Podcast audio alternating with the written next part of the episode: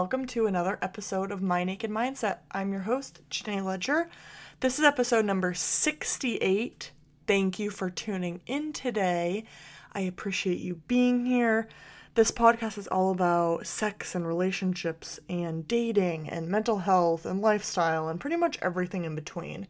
We are real and raw and vulnerable and just share different perspectives. And of course, we have a lot of fun doing it here. So, thank you for tuning in if this is your first time listening. I appreciate you being here. Definitely check out some of the other episodes. I'm sure there's something here for everyone. And I hope you continue to come back and listen to all of my wonderful uh, guests that I have on. And, you know, sometimes I do do some podcasts alone as well, so you can hear my ridiculousness. So, I have a very special guest today, and I hope you guys enjoy her stories. So, here is the episode. All right, everyone. I have a very, very special guest. She is the mad genius behind Wylde Coaching LLC. She is also an international best selling author and coach. And in her previous life, she was a hell raising, outspoken sex worker and also a spokesperson for sex workers' rights, and was also featured in documentaries on ABC and MTV. Everyone, please welcome to the show, Heather. Hi, everybody. I am so fucking pumped up for this podcast. I don't even think, I mean, people are probably gonna like vibe off our energy, but I am so excited. So, me and Heather connected some time ago, and I actually went on her um, live Facebook and we we did a live together and we just had a freaking blast. So i'm so happy that she's now on my podcast. So here she is and she is just going to be telling us all of her crazy stories. But i first want to ask what inspired you to get into coaching and write your own book because that is incredible. So i want to hear kind of how you started that journey. Thanks. Um, i'm so excited to be here because we had a ball. Like i was like practically high after interviewing you. Like it was just it was so much fun. And um, we had to put this off a couple of times because my life has been so nuts. So uh, I appreciate your patience, and I'm, I'm just I'm excited to be here. Um, so yeah, with the coaching, um, I have always been on a growth journey. Was always trying to figure out how to be like a happier, healthier, more productive person. Like even my journals like when i was like 11 you'll see list of you know this is what i what i want to do and you know so um i uh suffered with a lot of depression, anxiety. I did therapy. And uh, then I started getting into personal growth. And I, therapy has its place, but I got a lot more out of personal growth. So I knew the power of having a coach and, you know, having tools and processes that you can, you know, do. And, um, you know, I know that recovery from depression and anxiety is possible if you're just stubborn about it. Right. Right and uh, so you know I, would experienced a lot of good things around personal growth. And then i was uh, in my 30s i was in recovery from drugs and um, i was still escorting and i still loved escorting but the, the industry had changed quite a bit. And uh, people you know people kept telling me they're like you know well, you're you know you're in your 30s like you can't do this forever which is not true. There's women that are selling pussy you know, in their 60s and 80s and, you know, whatever. Yeah, whatever you know? Yeah, I mean, if you want to keep going, like you, you can keep going, you know, it just turns into a specialty market. But um, every time I thought about what I was going to do when I left sex industry, I would just, I would have a panic attack. Like I would just shut down um, because I was a, you know, dr- I was a hooker in drug recovery. I was, you know, I was like, I had a criminal record. Um, just misdemeanors and stuff. But I was like, I was like, I, I can't, I, I, just had no idea what I was going to do. I dropped out of college after a couple years. So, you know, I was like, I don't have any marketable skills, which wasn't true. But, you know, so um, through this weird happenstance, I ended up at a lecture that was being given by a career coach. And she was giving people suggestions and like resources and books and everything. And I was like, that shit is not going to help me. Like i i need somebody to sit down and talk this through with me. And mm-hmm. so she was really like my first experience of, of a coach and uh, she was amazing. She was you know i was honest with the her about what i did and um, after a few sessions she was like you know i think you would be a really good coach. And i was like awesome. And so that was in t- 2009 i went to my first coach training and um, the business side of the shit is way harder than people make it out to oh. be. So it took like 11 years for me to be successful and really, you know, become like a full time coach. Um, but uh, the book actually came out of that struggle, right? Um, so anybody that is listening who is an online entrepreneur, you know that every post that you read is a pitch for some program that's going to change your business and you're going to be making 10 20 30 50k months in just 90 days. And there's just so much hype and bullshit out there. And um, i fell for a lot of it. And I, I have a very common story. There's a lot of people that spend thousands if not tens of thousands of dollars on trying to get their business off the ground. And these programs are full of hype and they don't have enough support and they don't work right? Right. But if if you if you don't realize what's really going on behind the scenes it's very easy to internalize that and think well i'm not meant to be an entrepreneur. I'm a shitty coach. I'm, I'm never going to make it.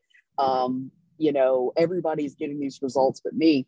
And so the book is uh, the online entrepreneur survival guide and it's how to find the right business coach or really any type of coach um, and avoid debt and regret right? Mm.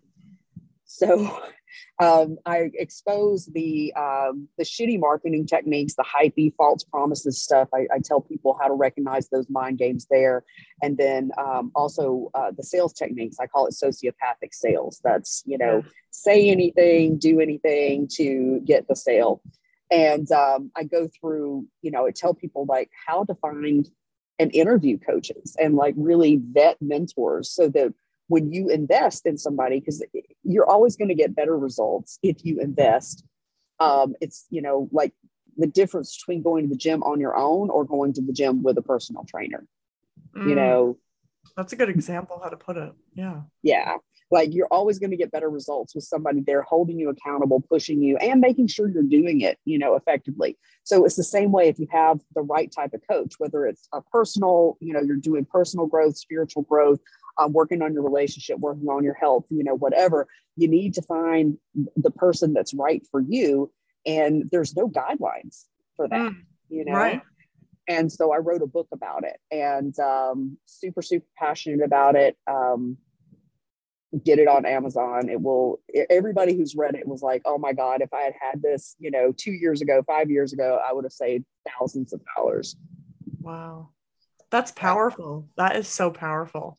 And I love it's, that you, you just are, I mean, I always talk with people on my podcast about just like passion and when someone is so invested in into, you know, whatever it is that they're doing. And for you, you know, that's helping helping entrepreneurs and i think that's amazing. And and i mean writing a book that must have been such a it must have been a process because i have had a few authors on here as well and just the process of like writing the book and and getting it published and all of the other i mean i'm simplifying the shit out of it but like really just writing a book is i i i would love to create one one day. I mean that's definitely on my bucket list but it must have been so cool to like finally get it in the mail and like have it in hand. I bet that was like an incredible feeling. It it was it was surreal. Um, so if I had told myself I was writing a book when I started, I would have never gotten started. Mm-hmm. I sat down, I had done posts, I'd seen other people do some posts, you know, around this stuff. And I'm like, you know, I'm going to create a PDF, I'm going to create a freebie. And so I sat yep. down to write a five to 10 page PDF and it turned into 47 pages like of outlines and notes and then into an almost 300 page book um, and it's it's larger font because I need larger font at this point in my life. Uh, and I left a lot of white space uh, yeah, so that people could nice take though. notes. Yeah, well, I wanted people to really be able to use it as a textbook and really take notes and you know underline and everything. And so um, that's Here awesome. it is. Here's my baby. I need to get it. I need to get. I need to read that. It's uh. It. I mean, everybody who's read it was like, oh my God, I so wish I had it. And I really put in there like everything I wish I had known.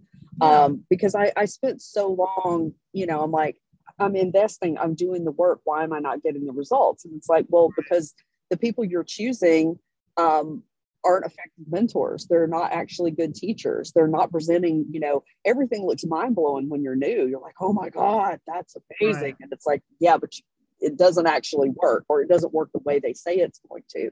And there's just not enough support. And, you know, um, I, I talk about like the people that I work with are coaches and healers who are driven to create they're they're really wanting to create a powerful impact with the people they work with.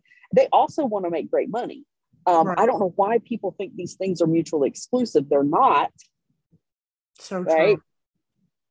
But um, you know, I want the people who are really in this for the right reasons. And so this book was to help those people to find the right mentors um, so they can invest and they can make the progress, but not end up with a bunch of debt and regret and also just like i don't name any names but i, I talk a lot from my own experience and, and stories that i've been told by you know people that i'm close to in the industry.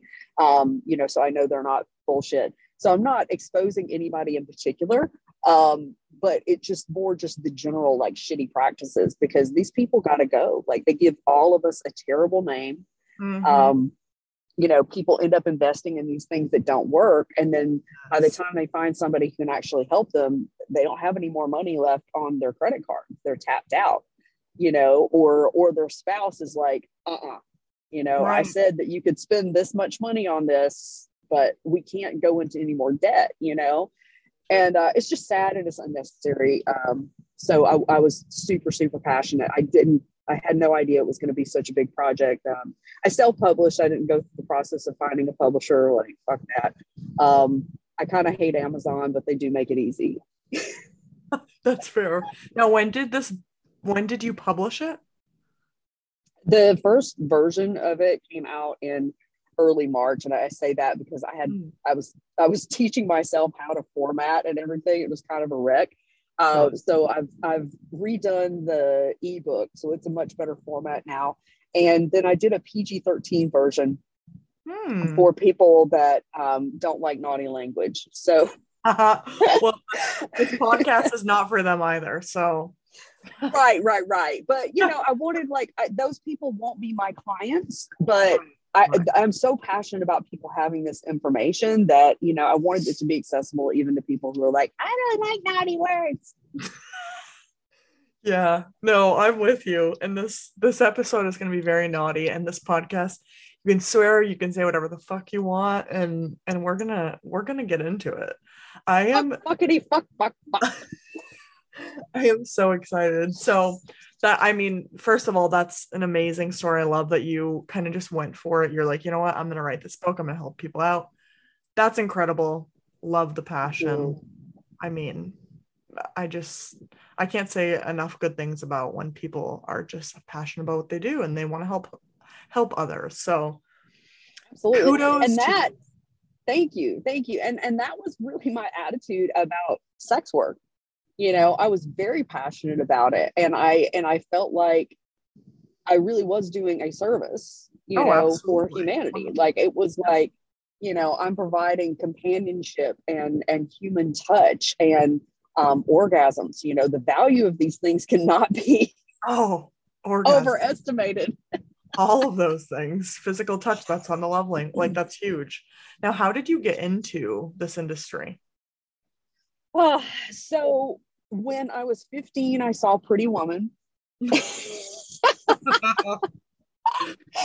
and uh, I don't know if it was because you know maybe it had something to do with the fact the character was um, was from Georgia because Julia Roberts is actually from Georgia, and her uh-huh. accent was so strong that uh, they were like, "Fuck it, we're just going to make the character from Georgia." but uh, yeah, so I, I, watched the movie, and I, you know, I grew up in a very small town. It was very quiet, and I can appreciate those things about it now. But growing up, I was like, this is dead boring. I need some adventure in my life. And uh, her life just looked very adventurous, you know. And um, so, but the, a part of the movie where she's saying, you know, I, I want the fairy tale, you know, I'm, I'm leaving unless you're going to give me the fairy tale. And he's like, you know, look, like I'll get you a condo. You've got all these new clothes. I'll, you know, make sure that you've got a, you know, a car and all this stuff. And she's like, no, I want the fairy tale. At 15, I was like, bitch, take the condo, get better clients.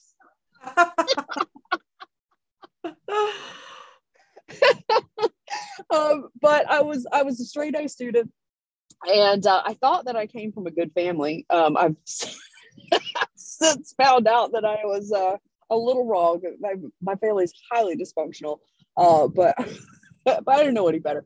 And so I was like, I will never do that. Right. Like I, you know, I'm smart. I'm to grow up. I'm, you know, I had no idea what I wanted to do with my life, but I was like, you know, I'm to go to college and, you know, have a very you know whatever you know life so um so i went to college um, on academic scholarships very bright very good student and uh, i was there for two years and my home life like went totally fucking crazy like mm. I, I it, it was so bad like i can't even tell you the particulars but it was fucking bad and i started having like such depression and anxiety that i just i couldn't go to class and so um, i went to Atlanta. Uh, I was at the University of Georgia, and uh, I had never lived in Atlanta before, but I was house sitting for somebody, and I started trying to get jobs, and nobody was hiring because it was the summer of the Olympics, and like everybody came to Atlanta thinking they were going to like make billions of dollars, you know.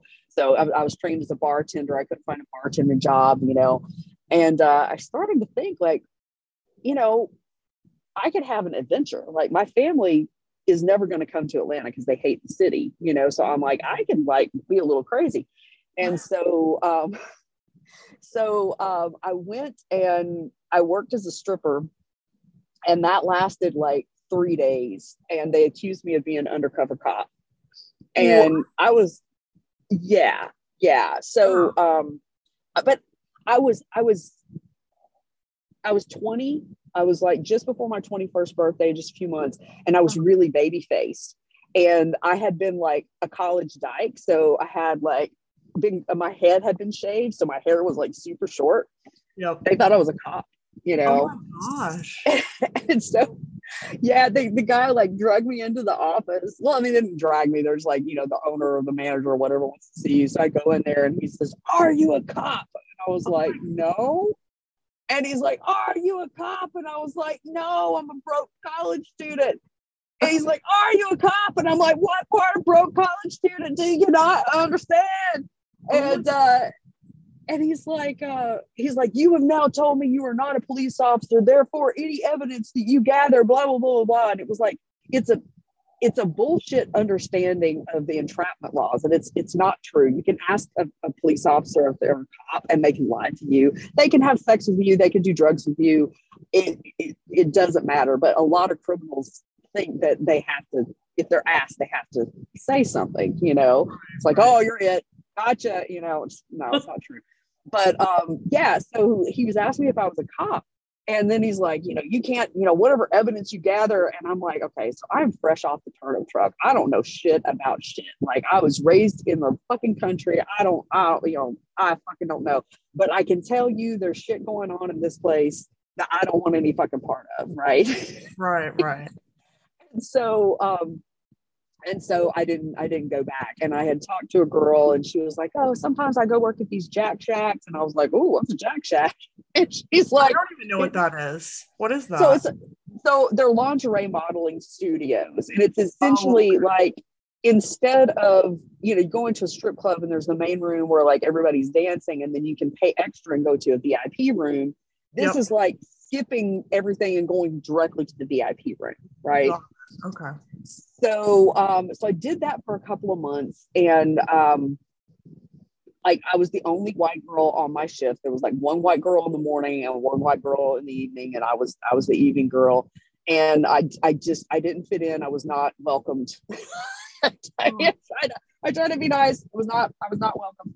Um, but uh, and I still had no idea what I was doing. And um, but there was like a local paper that catered to the adult industry in Atlanta, which was huge. Um, Atlanta was a huge convention city in the 80s and 90s. And one of the reasons, I mean, we've got, you know, the busiest airport in the world. You can get a direct flight Oh, to. Atlanta from just about anywhere, right? So that was part of it.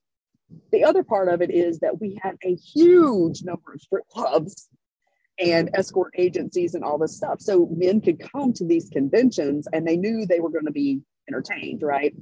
Hmm. And so, yes, and uh, Atlanta really fucked up. They started going after the adult industry, and uh, Vegas took a lot of Vegas took over the the being the convention place, right? I mean, there were other factors, but they, they really fucked up by shutting down a lot of strip clubs and and everything. Um, but yeah, so I go and I look at this Jack Shack, and I'm I'm looking through the the adult paper and I'm seeing all these ads, and I'm like, I really want to go try escorting, but I was just kind of like working up the nerve.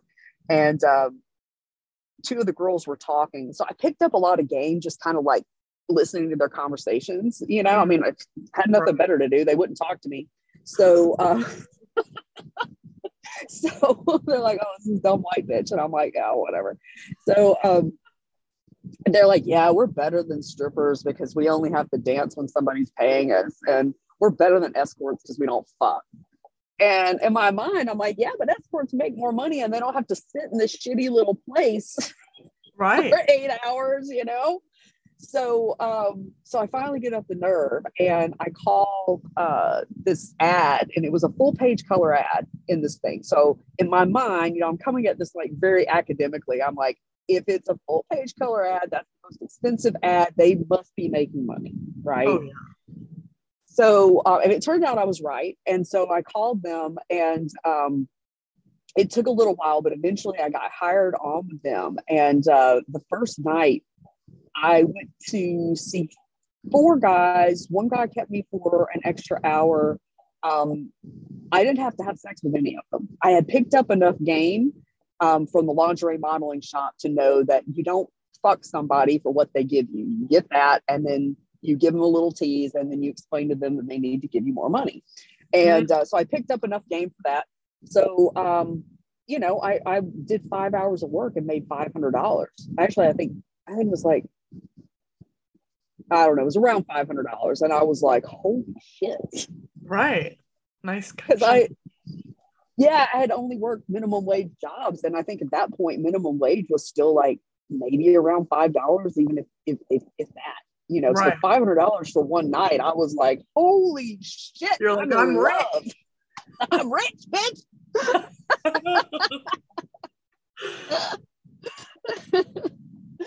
And so uh, I just I just loved it. I, I love the adventure. I loved um, I've, I've, I've been a night owl most of my life, so I love being up at night and just you know ripping and running through the city and like you just never knew who you were going to meet, what was going to happen. Um, it was uh, it, it, it was it was it, the adventure. Like I I worked escorting like I was collecting merit badges. So I was like, okay, I've got my Marriott merit badge, I got my Westin merit badge, you know, I got my, I had a pimp for a second, I got my pimp merit badge. Um, I,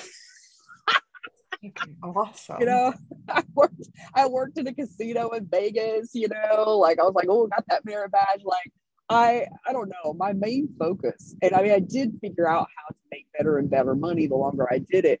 Um, but uh, but my main focus, you know, looking back was really on the adventure. It was like, what kind of stories can I tell? I can't even imagine how many crazy things you you must have experienced and saw. Yeah. yeah. So, so give me some categories and kind of like spur my brain. Uh, cause sometimes it's hard. Like I, I don't remember stuff until people ask me questions and I'm like, oh yeah. Okay, let's say what was maybe one of like the worst sex experiences you had? Oh, okay. Thank you for like, asking. "Yep, I know. Yeah, so I mean, this, this isn't going to be a very long story, but you know, some people are really, really bad in bed, and oddly enough, um, uh, I, I've been thinking about doing a bit. I just started the stand-up comedy class, and I'm actually, I think I'm going to do um, do a bit about how like women need to give fat boys a chance, you know, because like, what do fat boys like to do? They like to eat. They like to eat. Fat boys eat good pussy. oh, that's that's smart. Yeah, because you know they they don't have like the looks and the body. So if they get a woman in bed, they are trying to impress her. Okay, Right. so yeah, and and frequently people that I mean it's, this isn't always the case, but frequently people that are really pretty are really lazy lace. Oh yeah. Yeah, Definitely. have you noticed that? Oh, for sure. They think that they're too pretty for getting wild and crazy. Oh yeah. Well, I think it's that, you know, they know that you're going to come back. You know, it's that it's that cave cave person drive um that we want to make we want to have pretty offspring because it gives our genes a better chance of making it, you know, another generation, right? And so pretty people are often really lazy lays. Not always, but but often. Um yeah, so worst the worst sex um this guy I, I he must have been just kind of average. I don't really don't remember much about him. He, he was not, he wasn't a fat guy. Um, but he didn't understand the concept that in sex, you've got to be moving like in opposite directions, right? So I would move back and he would move back with me. Oh no. And I would move up. And yeah. So there was just, you couldn't create friction. And I'm like, how did, like, have you never watched porn? right? like how did this happen? Um and I, th- I think i ran across that one other time uh and i was i was a sex worker for i was full-time sex worker for 13 years and then i was kind of like part-time while i was doing other things for about three or four more years. Um so you know i had sex with a lot of people. Yeah. Hell yeah, girl. Get after it. get after it. Good old david goggins you gotta love the man so freaking funny. Um, I'm trying to think of what else. Like any bad.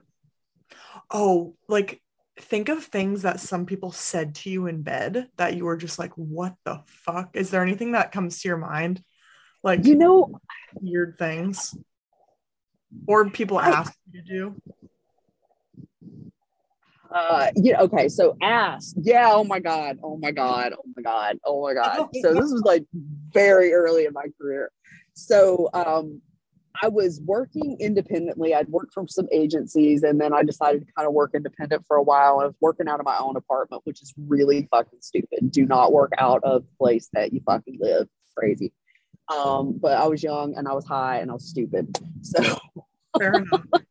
yeah so there was this guy that um would call and i never i like i would never book with him you know but he called a lot and um his his whole thing is that he wanted you to get God, there was something specific. I think it was like medium cheddar cheese. Like it had to be not just cheddar cheese it had to be medium like cheddar or mild i forgot but it was something really specific Okay. and then you chew the you chew the cheese and you swallow it and then you spit into a bag you spit the And- cheese into the bag?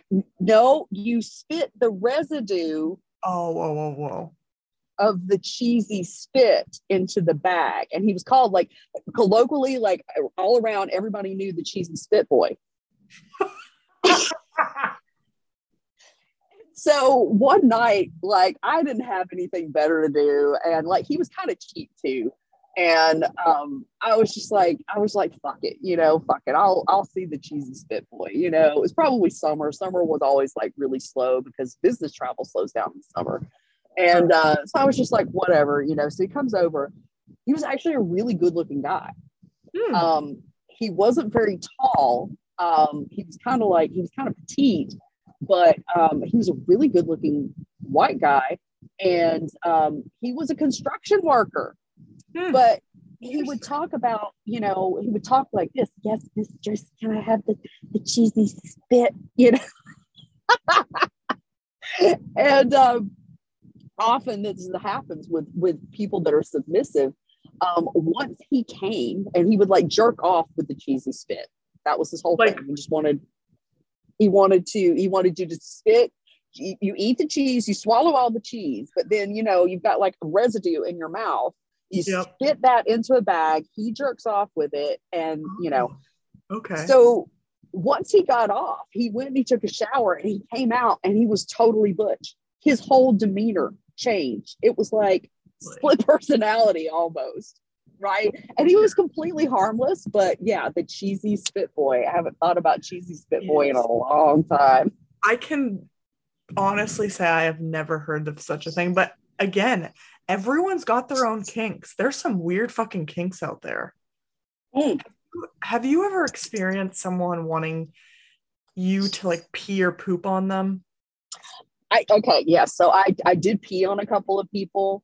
Um I, I did pee on a couple of people. Um the funniest thing with that, um, there was this. Uh, so I went down to South Florida to work in Miami, Mhm. and um, Atlanta is a very hoe-run city, or it was back in the day. I really don't know what goes, what's going on now, but um, most of the women who run agency, most of the agencies were run by women, and they were all women who had worked before, right? Well, I got down to Florida to Miami, and it's a very trick run city. And so the agencies are owned by men. Most of them are tricks. There are, you know, escorting clients, and they're very predatory. Um, everything is really stacked in the client's favor. It's cheap. Um, in South Florida, uh, you know, and this is, this is 15, 20 years ago. Hopefully it's changed, but they were very adverse to condoms, right? And Wow. they had all these beautiful Brazilian girls, all these girls coming in from Latin America. And they, you know, they were gorgeous and fucking spoke five languages. And to them, a hundred dollars was a shit ton of money. Oh wow. And they weren't as educated about safer sex. And so they were coming and they were sucking and fucking without condoms. And so it was really just the so um I was networking, you know, with this girl because I I found a couple agencies and I was like, yeah, I'm looking for, you know, something because I, I want to stay more busy while I'm down here. And uh, she's like, well, she's like, there is this one agency. She was like, but I warn you, the first client they send you to see is actually the owner, but they don't tell you that oh wow. and uh yeah and they're like he's you know and he's cheap right they it's, it's not even like a full price session but you have to do that if you want to get in with them and i was like all right whatever but and they told me they're like he's kind of kinky so um, i get there and he wanted me to like pee in a cup and he's like this weird he was like this weird dutch guy and not that dutch people are weird this guy was just a weird guy and happened to be dutch but um I forgot that I was on my period and I had a tampon in. And so he's all about me like pissing in a cup right in front of his face. But like when I like opened up my legs and he saw the tampon, he was like, oh, just go, just go. And I was like, oh, that worked out in my favor. wow. Um, I never pooped on anybody. I don't think I, and I think my toilet training was, was too, too good for that. I don't think I could do that. But um, I don't think I could one thing yeah i mean I, I know girls who did it and they just went and they got like a shit ton of Ex-Lax Oh, know, sure. Help yourself yeah. just help yourself out you know but uh but no I, I i never went that far i did have a couple of people who wanted to be kicked in the balls over and over again Oh my god, I saw um that show True Life on MTV. It was like a dominatrix type of sub situation, and this woman would literally, like, she would get, they would get, she would get them in the room, and they'd literally instantly go on their hands and knees. She put like a muzzle on them, like almost like a full on face mask, and then she would just like kick them in the balls, like hard. I'm like, you probably can't have children after that. yeah i i would do it but then like after a minute i was just like i can't i can't do it anymore um Interesting. one of the one of the funniest things is, was uh it was kind of like the inverse right so this guy comes in I, I had rented a hotel room and i was working out of a hotel room. And uh this guy comes in and and you know he's like do you ever do anything like really kinky? And so you know i like reached over and i always had like a few domination toys usually people that call escorts aren't real submissives, you know? Mm. And so Right. you don't you don't really have to be like an expert dominatrix, you know, if you just like put some nipple clamps on them, they're just like, oh, it's just so kinky, you know. so, you know, I had I had like you know a few things. I open up the drawer and I show him like the paddle and the nipple clamps and everything. And he's like, he's like, no, no, no, no. I mean, I mean, do you ever do like doggy style? what? That's so kinky. and I was like, yeah. Wow. But I mean, it just goes to show you, you know, everything is relative. You Right. know, and and what Yeah. what one person thinks is like super freaky kinky, somebody else is like, whatever. I did that when I was like 17, you know? Right, right. that is so I can't get over the cheese guy. That that's gonna be one of the interesting that's gonna be the most one of the most interesting stories I think I've ever heard. Yeah, he's he was it, the, what what really fascinated me, and I asked him, I was like, I was like, so why cheesy spit? Like, how did I tried to find out like what was the root? Like, how Oh, did this yeah. happen? I would be curious. And yeah, and he was just like, I don't know, it's just sexy. And I was like, okay. And then feet, I think, are a big thing too nowadays. Is feet pics feet, dirty socks, dirty shoes, like So foot fetishes, I actually really enjoy going to see them because they tend to be like, well, the the the ones that are wanting like stinky shoes and all that, I can't speak to that because I didn't I didn't have a lot of interactions with them, like maybe one, you know.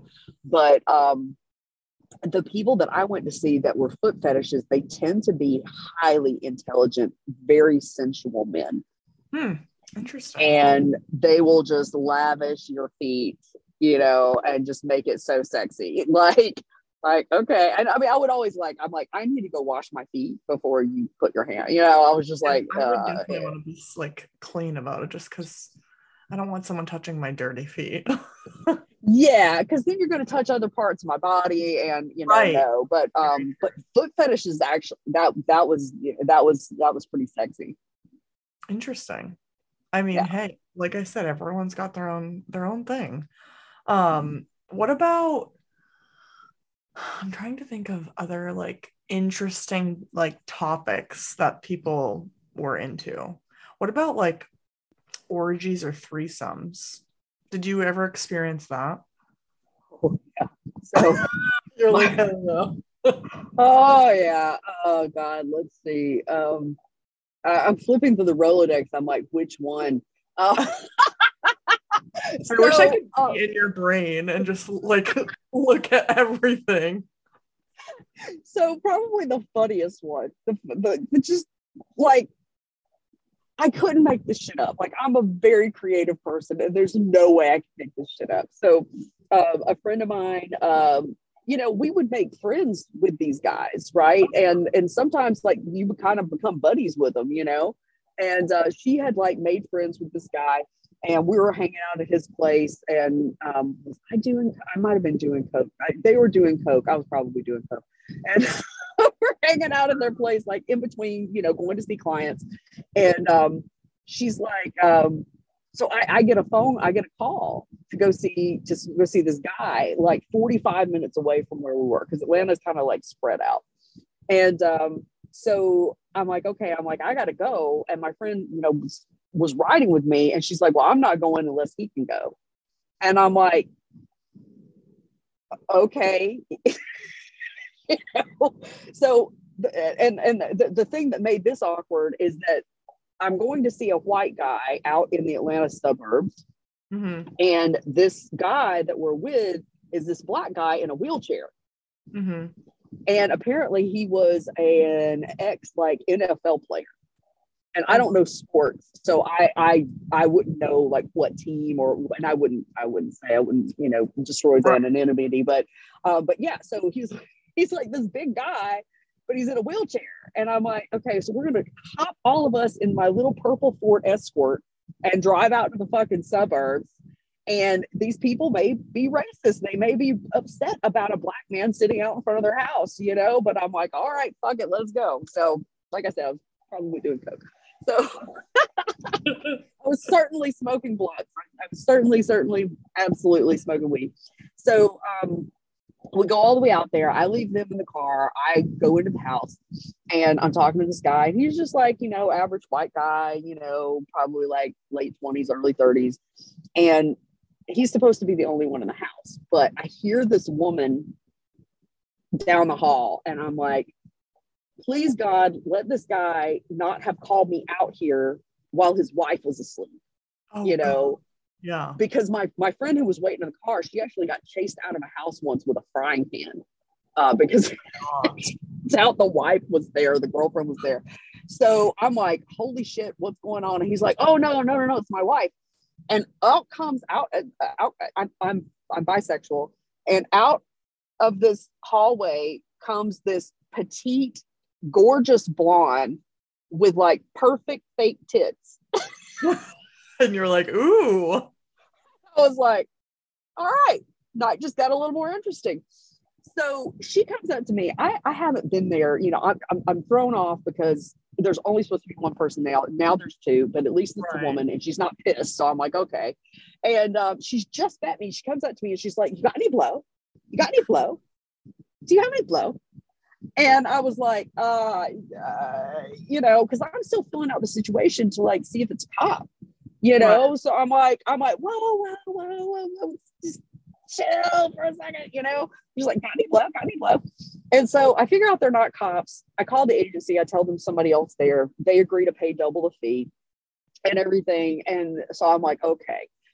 First hurdle is done. And I'm like, all right, I don't have any blow, but the people in my car probably do. Yep. They're like, okay. So I go outside and I tell my friend, oh, and, and they're like, yeah, and have your friend come in too. So I go out and I'm like, okay, Missy, they want you to come in and they want they want to buy some of the Coke. And she's like, I'm not coming in without him. I'm just gonna call him Doug. She's like, I'm not coming in without Doug. And I'm like, the fuck? so I go back in and I'm like, okay, here's the stitch. She can come in. Yes, they have some blow, but she won't come in without her friend just so you know, he's a black guy and he's in a wheelchair. And they're like, cool. the more the merrier. The more the merrier, right? And um, and I mean, obviously I have no problem with the guy being black, right? But we we're in Georgia and we're in the suburbs, you know, and, and so you know, I'm just making sure that like nobody's gonna flip out, right? Right. So right. we get in, and the guy like lays out, you know, usually when you do lines of coke, everybody has probably seen movies. It's you know short lines of like two three inches and they're very they're very thin right? They're like right. you know a thick a thick line of coke would be um even you know still even smaller than my pinky right? Unless somebody is like fucking scarface you know? He lays out this like nine inch line of of coke and i mean it was wide too. Like i don't know why he laid it all out like that at once. I had never seen anybody do that.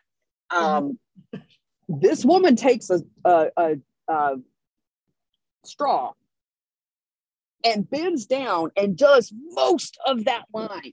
Oh, Jesus. She stood back up. I thought she was going to die. Like for the next 10 minutes, I was just waiting for her to just fall over from a fucking heart attack.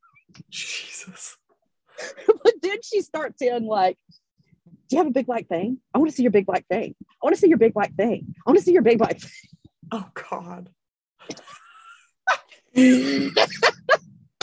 and I could tell, like, this is not what her husband bargained for, right? He thought they were calling over a girl for them to play with, and now there's another man there, right?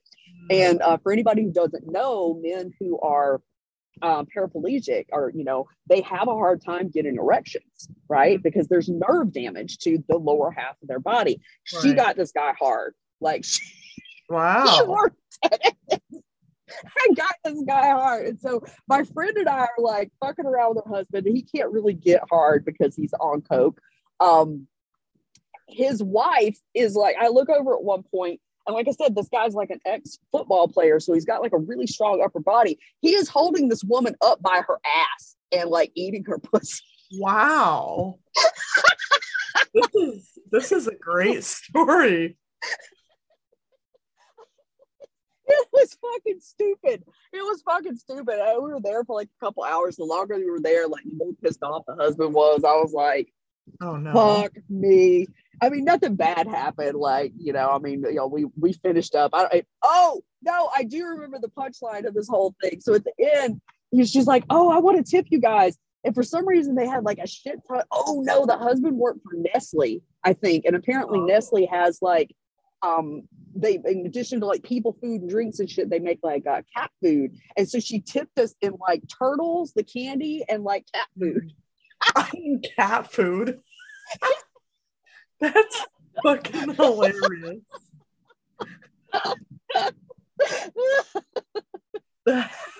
yeah. So That's yeah.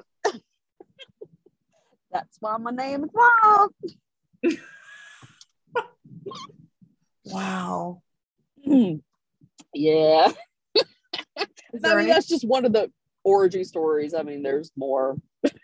now is there is there like Hmm. a like um I don't even know how to ask this, but like when you go to have sex with these people, do you usually get off? Like, do they know, like most of the people, do they know what they're doing, or do you have to like show them how you get off? I'm, I'm Oh. the orgasm part of it. Yeah. So, um, so I like 80% of women, I require clitoral stimulation. Yep. And it's got to be done, it's got to be done well, or I'm not going to come. Right. So, in most of my, most of my encounters, I did not have orgasms. And, and that was okay. Right. That was okay. Um, uh, in a lot of them, even if I wasn't attracted to the guy, sometimes they were, you know, decent. So I mean, I had fun. Like I, I, I enjoyed myself most of the time, right? Um, but I got a reputation, like especially in the beginning, because I wasn't dating anybody, and so this was like my sexual outlet as well as my job. And most girls at my at the way that the the sex industry is is very varied and uh, there's all types of ways to be sex workers and there's regional differences in uh, how people think and how people work. It's really fascinating shit. Uh, but most of the girls in atlanta at that time did not let guys go down on them. But i was like if he wants to go down on me let's go right? Right. well, most girls also wanted to get in and out as quickly as possible. My mindset was as long as they were paying me well and they weren't being assholes, I was fine with being there for, you know, 45 minutes to an hour. Like it was cool. right. right. And um and uh, so girls would go on calls with me. And if a guy was going down on me, I was on antidepressants. So it would take me forever to come, but I wouldn't fucking leave yep. until I came. so one of the agencies, um, one of the, the uh, agency managers' boyfriends was also a, a cartoonist. He was also an artist, and uh, I guess he heard enough stories about me uh, making people wait or whatever. He actually drew a cartoon of a client go, going down on me. I still have it. It's fucking funny. That's awesome. That's hilarious. Yeah, they used to get mad at me. So like, you know, they wanted me to like back in the day, it was so busy. They wanted me to get in and out as quickly as possible so I could go see somebody else. And I was like, I'm busy. Like I I got things to do, bro, and people to do also. So get off. seriously, did you do any role playing? Any crazy role? Uh, say crazy role you know, I know that I did do some some role play. Um, most people aren't into it, or the people that I came across. I actually really love role playing. Like it's really fun.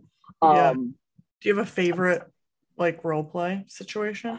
oh, Or give give the people mm. some ideas. I want to know. I mean, basically, like if there's a scene in a movie that turns you on, yeah, you know, a mainstream movie or porn or whatever, or from a book, or you know, somebody tells you a story, and you're like, ooh, you know, um, do that. You know, talk to your partner about it. Um, one thing that I think would be really fun that I've never actually gotten to do with anybody is to um, you know, go out to go out to a bar and pretend to meet there for the first time. Yes. and and hook up, right? Yes. Um, that sounds really fun to me. Um, I I did have I did have a, a, a boyfriend. This wasn't you know for work, but um, he knew that I had like a rape fantasy, you know. And obviously, there's real rape, which is fucked up and awful, and no Right. really does mean no, and you know, blah blah blah. But women, anybody, I mean, people can have rape fantasies, right? And, and it's it, it's a fantasy because you know you're actually not going to get hurt, right? So it's it's you know, very different. I'm not glorifying rape. I'm not um you know no you know there's rape and then there's fantasy rape two completely different things. and uh this guy like he was a fat boy. He was a fat boy. He actually sucks in bed but he was a fat boy. And and i mean and i mean i'm overweight. I'm not making fun of anybody. I'm just kind of like you know i'm just being silly. But at any rate um he knew that i had this fantasy. He actually snuck into my house with a ski mask on and gave me this amazing rape fantasy experience. No way. yeah he like it was he went home but he lived really close by and he came back and like i forget how he did this shit but somehow like i don't know it was it was fucking brilliant it was fucking brilliant but the way he did it is like he did it in character he was like look at me and he raised up his ski mask and he was like now you see my face so if you, you know, blah, blah, blah, blah. So he did it totally in character, but basically he was letting me know, yes, it's really me. And yes, this really is okay, you know? And he like had a knife, but he was, u- it was like a butter knife and he was using like the, the dull side of it, you know, against my neck. And he pulled it out and he was like, you see this fucking knife? I will fucking slit your throat, blah, blah, blah, blah, blah. But it let me see the knife. And I'm like, he couldn't slit my throat with this he tried, you know? And I mean, it was so, it was so hot, right? That, that role play was really, really, really hot. Um, yeah. That is fucking. I mean, hey, I definitely have some fantasies that I definitely want to try. Like my dream, I I don't. I guess this is kind of basic, but I've always wanted to have sex on the beach, and I I know it can get a little wild with the sand and all, you know, the whole thing, but that is what I want to do. That is my fantasy. Yeah. Well, just, you know, rent an Airbnb with a private beach. Oh, see, Make that shit happen. That's a good There you go. There you go. And you can you can pretend that you're about to get caught. That can be hot. Oh, that's You so. know? I get so turned on from that. I'm like, let's fucking go. Like one time, me and my boyfriend, we were in Aruba last uh spring. I guess yeah, it was it was in March, and I was like, we need to have sex on this balcony. I know that there's people fucking walking by and just whatever, but we did it, and I was a little scared the whole time. I was like, what if we get arrested in Aruba? We right. get arrested? Like all night, I was like, I'm waiting for the door knock of, you know, the police are at the door. Like, fuck, we're getting arrested. But obviously that didn't happen, and it was really fun. Um, and then I've never had sex in a car, which is I know like a very basic thing. And I know that it's like whatever. There's not much room, but I think you could have fun. You, I mean, definitely. And and again, like um, I don't know what your living situation is, but you know, you could if, if you have like a right, right. But I'm saying like if you have a garage, you Oh, know, you can have sex in the car and and and still but you can pretend that you're in a parking lot you can pretend that you're about to get caught just to add like that little spice to That's- it you know you don't have to put because i i got i got actually i didn't get arrested but i get a i got a ticket for public indecency because i was having sex in a park Wait, where is the crazy? That's a good question. Where is the craziest place that you can think of that you had sex, or like a few crazy ones? Because I think Oh, that's me- a good way to spice it up. yeah yeah yeah so uh, me and the, the same guy that, that did the rape fantasy um we we had sex in like a walmart bathroom. it was like we were like he was holding me up. It's not like I was on the toilet because that's oh, gross. right, right. Um, I mean, I think it's gross if it's what you're into. You're it's what you're into. Um, let's see. Um, I had sex in a pool, a gym pool, when I was in high school um, during normal business hours. no uh. Yeah, yeah. That's awesome. it was stupid. Uh, because chlorine gets in your cooch, and yeah. you're just asking for a, a, a yeast infection. It's, it's uh, not good. That's yeah. true. Yeah.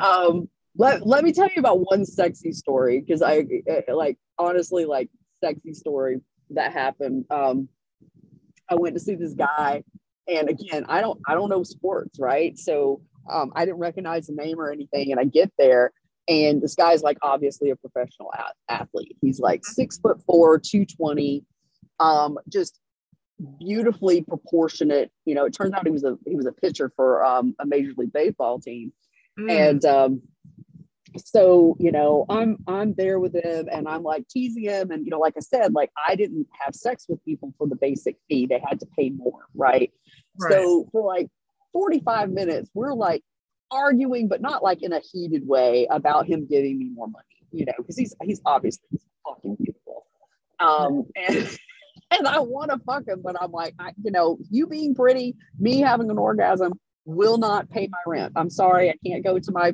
leasing apartment, leasing manager, and being like, well, I had a lot of orgasms. Like, they don't give a shit, you know?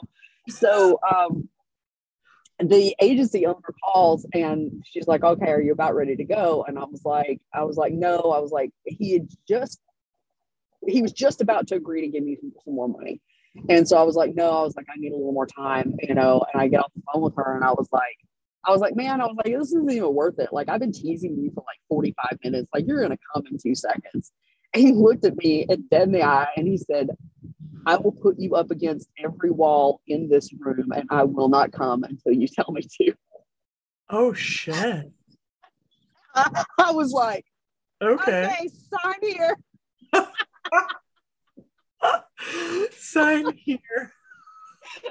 Because it was a credit card, because it was a credit card he was giving me a tip on. Um, you know so i mean there there were some sexy there there were some there was some sexy times. Um there was a there was a guy that i saw for like seven years you know a few times a year. Mm-hmm. and he was my age. And uh, we just got along really well. Like i would be with him for like hours and hours and hours. And um the sex was fucking incredible. Like we we fuck like most people do this. And there's a time and place for this but what i like is grind fucking yeah you know Yep. Well, you're like, you got you, but you got to be, you know, you're like going in opposite directions. It's so good, so good. And so, um, and we, yeah, right. And like the first time we fucked, like he he could fuck from the bottom and he grind fucked, and I was like, I'm in love. and uh, like I remember one night, and we we we partied like way too fucking hard. Um, this is you know before before I was 30, before I had to go into recovery, and uh, I got there and he could always get it up. Like it did not matter how much shit he had done, he could always get it up. And uh, he like pulls down his boxers and his dick isn't hard. And I was like, he was like, well, he was like, whatever. He was like, let's just go smoke some more. And I was like, fuck that. just grabbed his cock and started sucking it. And like 30 seconds, it was hard. He was like, well, okay. I, I, only got to see him like a few times a year. So I was like, there's no right. way I'm leaving here. Like, you're going to give me money. We were smoking hella weed. Great. You're fucking me too. That's, and weed intensifies all of the feelings too. Oh, it's been I so like long being, since. I like being high and, um, and having sex. It feels really nice. But I also like being uh, too. I love I love having sex on ecstasy or having sex on acid on the come down. Mm. Like, mm, that's some good shit. That's some good shit. oh God. Well, was this was this everything that you hoped for? I am enjoying myself so fucking much. Um good for you. I guess last thing because I know we do have I have to let you go, but if you could give someone advice for wanting to get into this industry, what advice would you give them? Mm, so I got out in 2013 ish. No, yeah, yeah. I got out of being full time in 2013. So I'm really fucking out of the loop. I'm really, really out of the loop. Um, when I was in my mid 30s, I met a girl who did it right. Um, she pissed me off when she said it that way, but it was true. She only worked for herself. Um, she set herself up as like two thousand dollars for two hours was her minimum, and Mhm. then like ten thousand dollars a day, four thousand dollars each additional day. She got flown all over the world. Wow. um, you know, like she really did it the right way. Um, one of the reasons why I was okay with leaving the industry was because uh, these review boards cropped up, and I was okay with with clients getting together and exposing people that were using old pictures or showing up and robbing them or you know the, the fucked up shit. But it the these review boards went on um, to uh, really they they they dropped the prices. Um, we couldn't tip hustle. We couldn't go in and ask for more. Um, they exposed you know who who sucked dick without condoms and all that kind of stuff and they really made it unsafe and it was just awful it was just awful um, so that's why i i left. I don't know what's going on with all that now um, my gut feeling is that it's probably still going on it probably still exists.